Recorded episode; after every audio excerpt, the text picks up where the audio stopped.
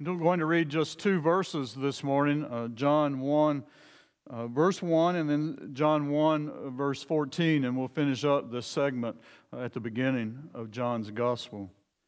John 1 1 In the beginning was the Word, and the Word was with God, and the Word was God.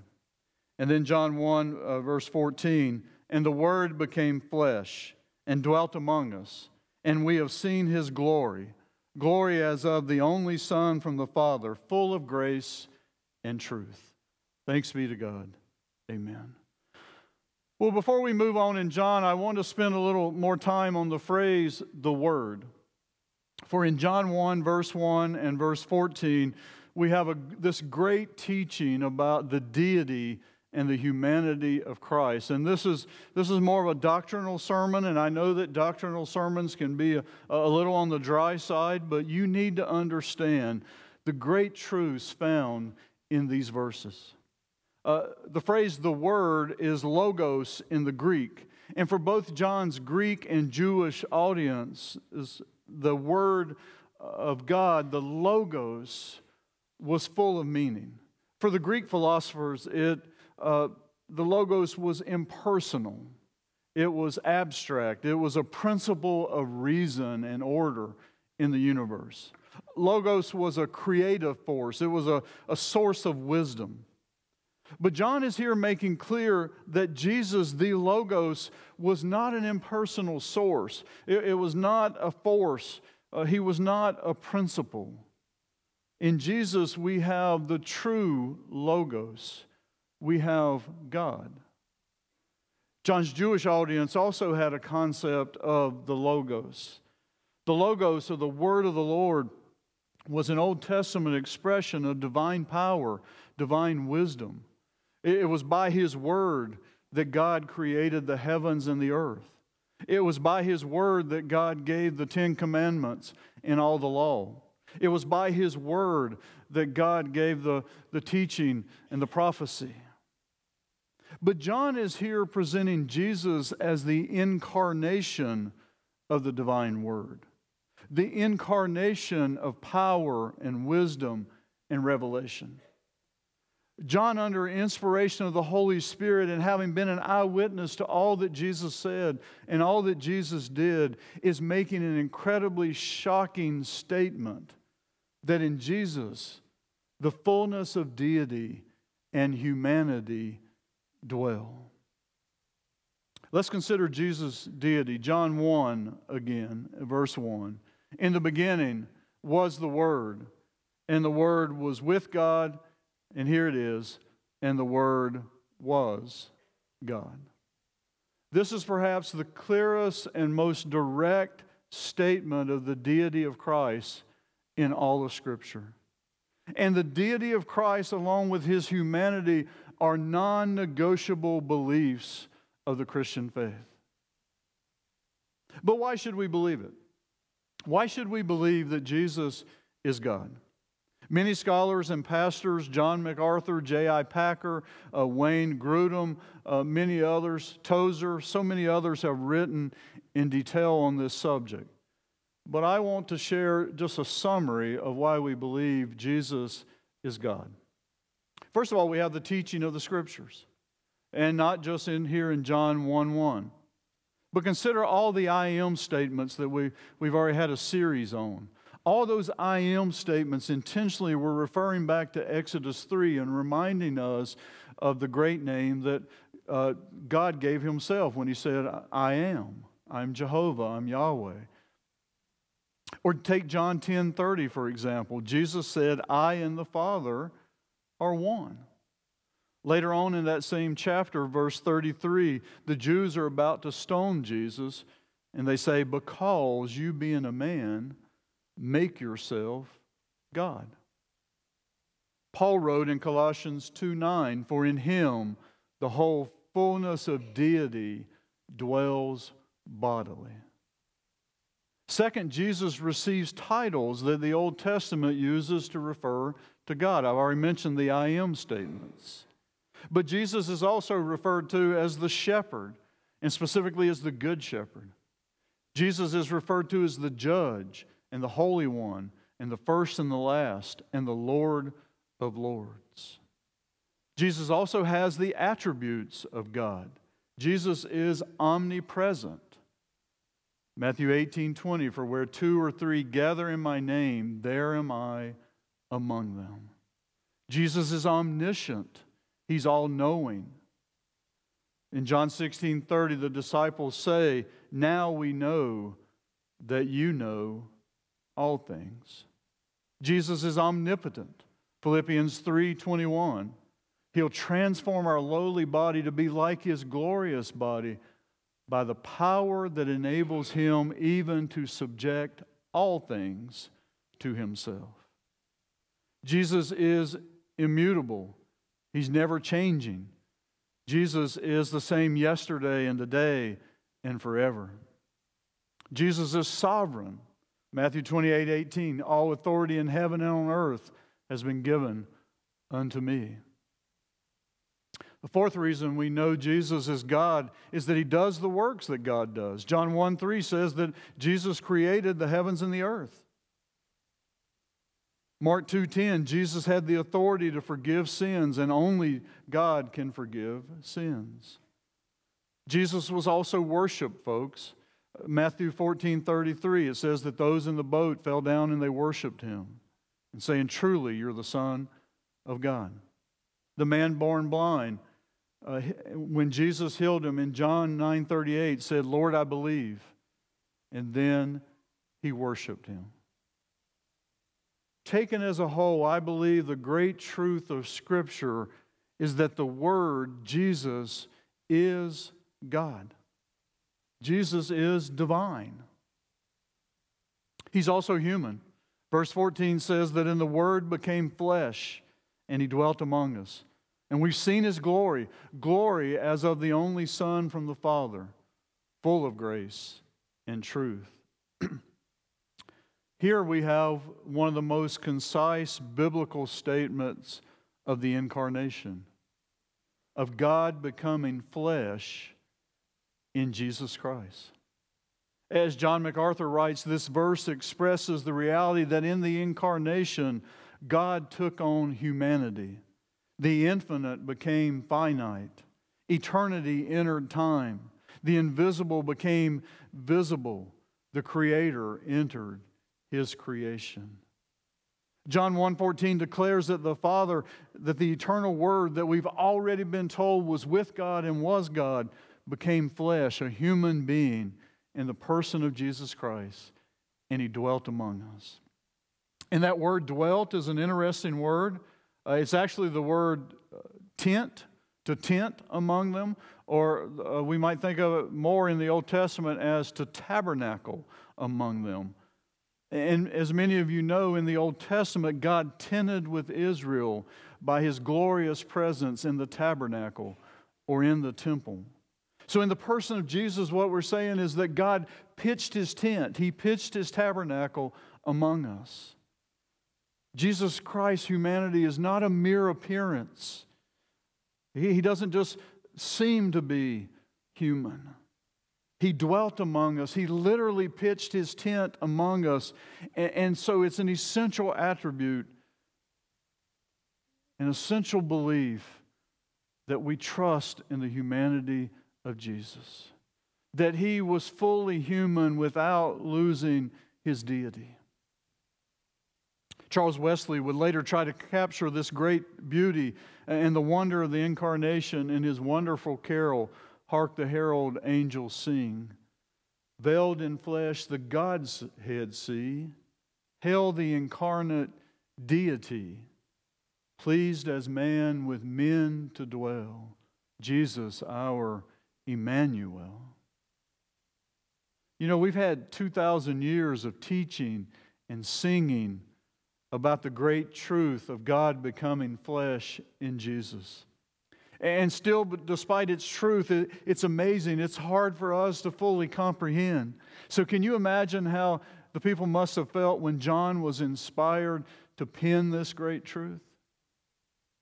The truth of both John 1 1 and John 1 verse 14 that Jesus is both fully God and fully human was so shocking.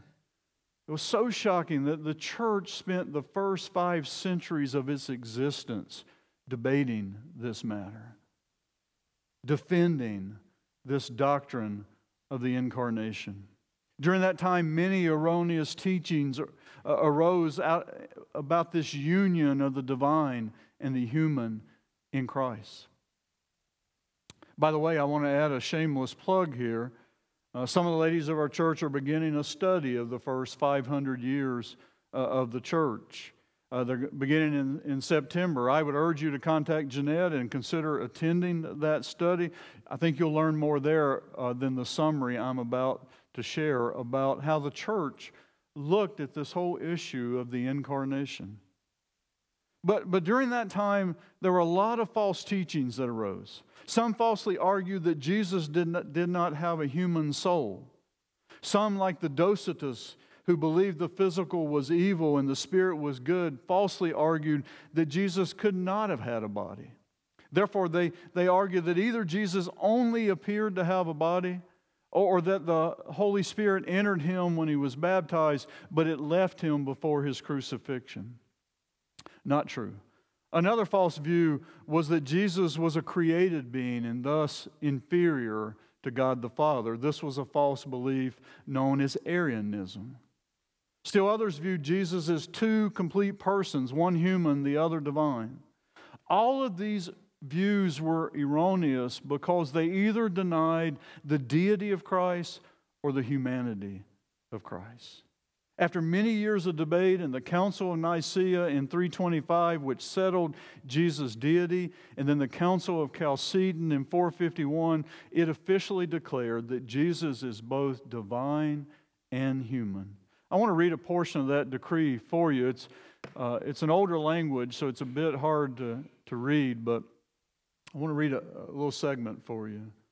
Following then, the Holy Fathers, we unite in teaching all men to confess the one and only Son, our Lord Jesus Christ. Next one.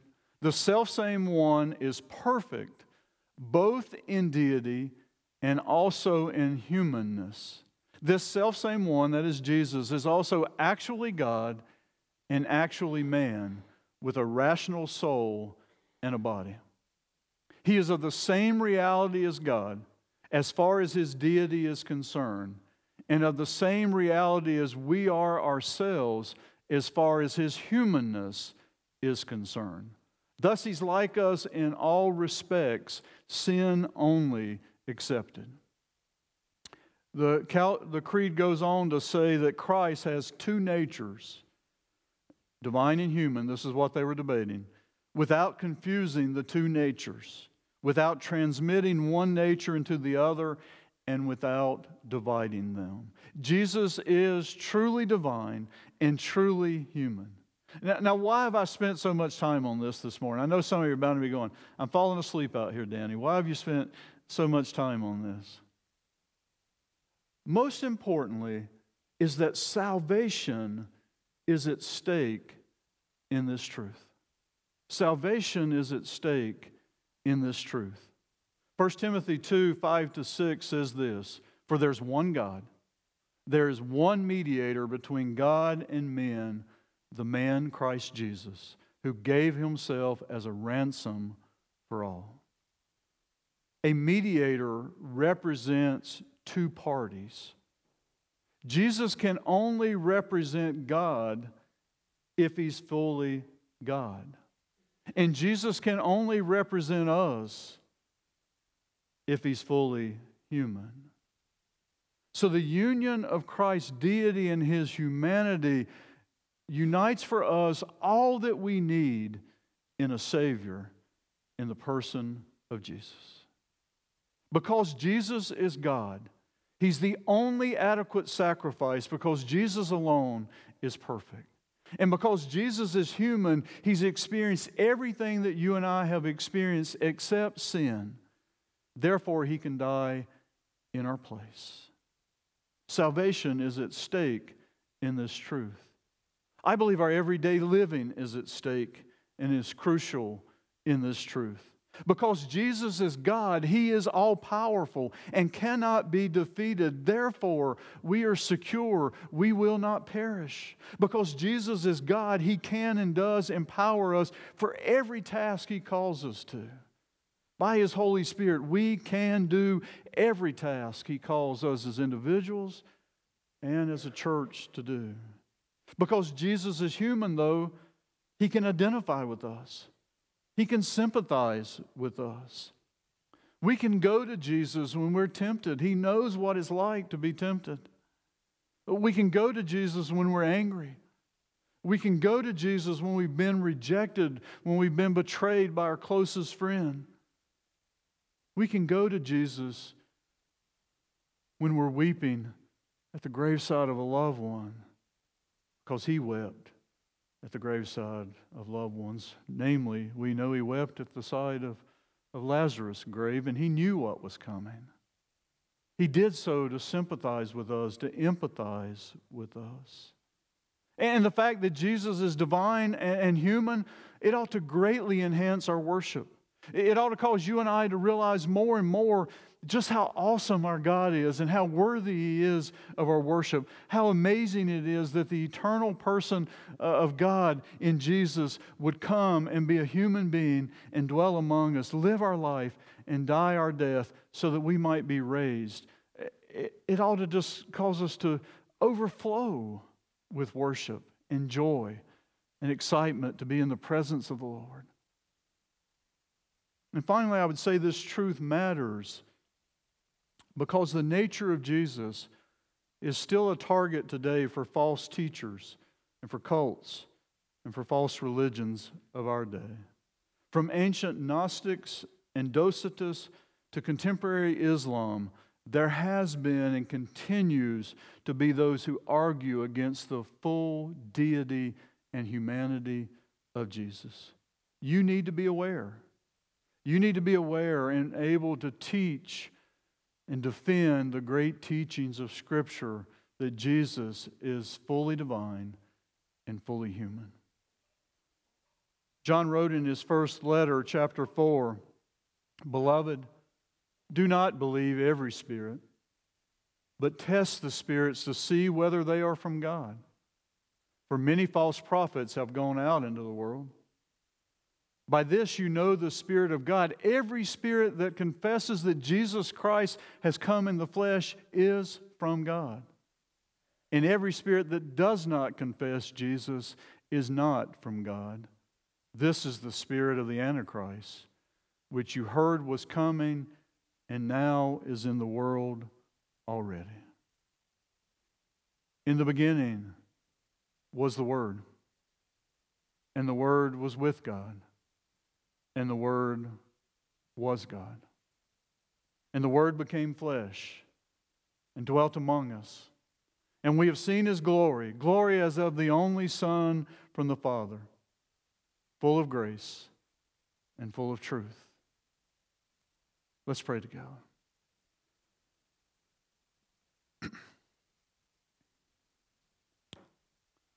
Lord Jesus, it's nearly beyond comprehension. For us to, to fathom, to get our minds around the fact that you are fully God and fully man. It, it's hard to fathom that you would become flesh and dwell among us and live our lives and die our death, all because you love us, all because you were willing to pay the ransom for our lives. And Lord, I pray that we will defend this great truth about you and will never waver from this truth. I pray that we'll realize that you're the only one who can save us.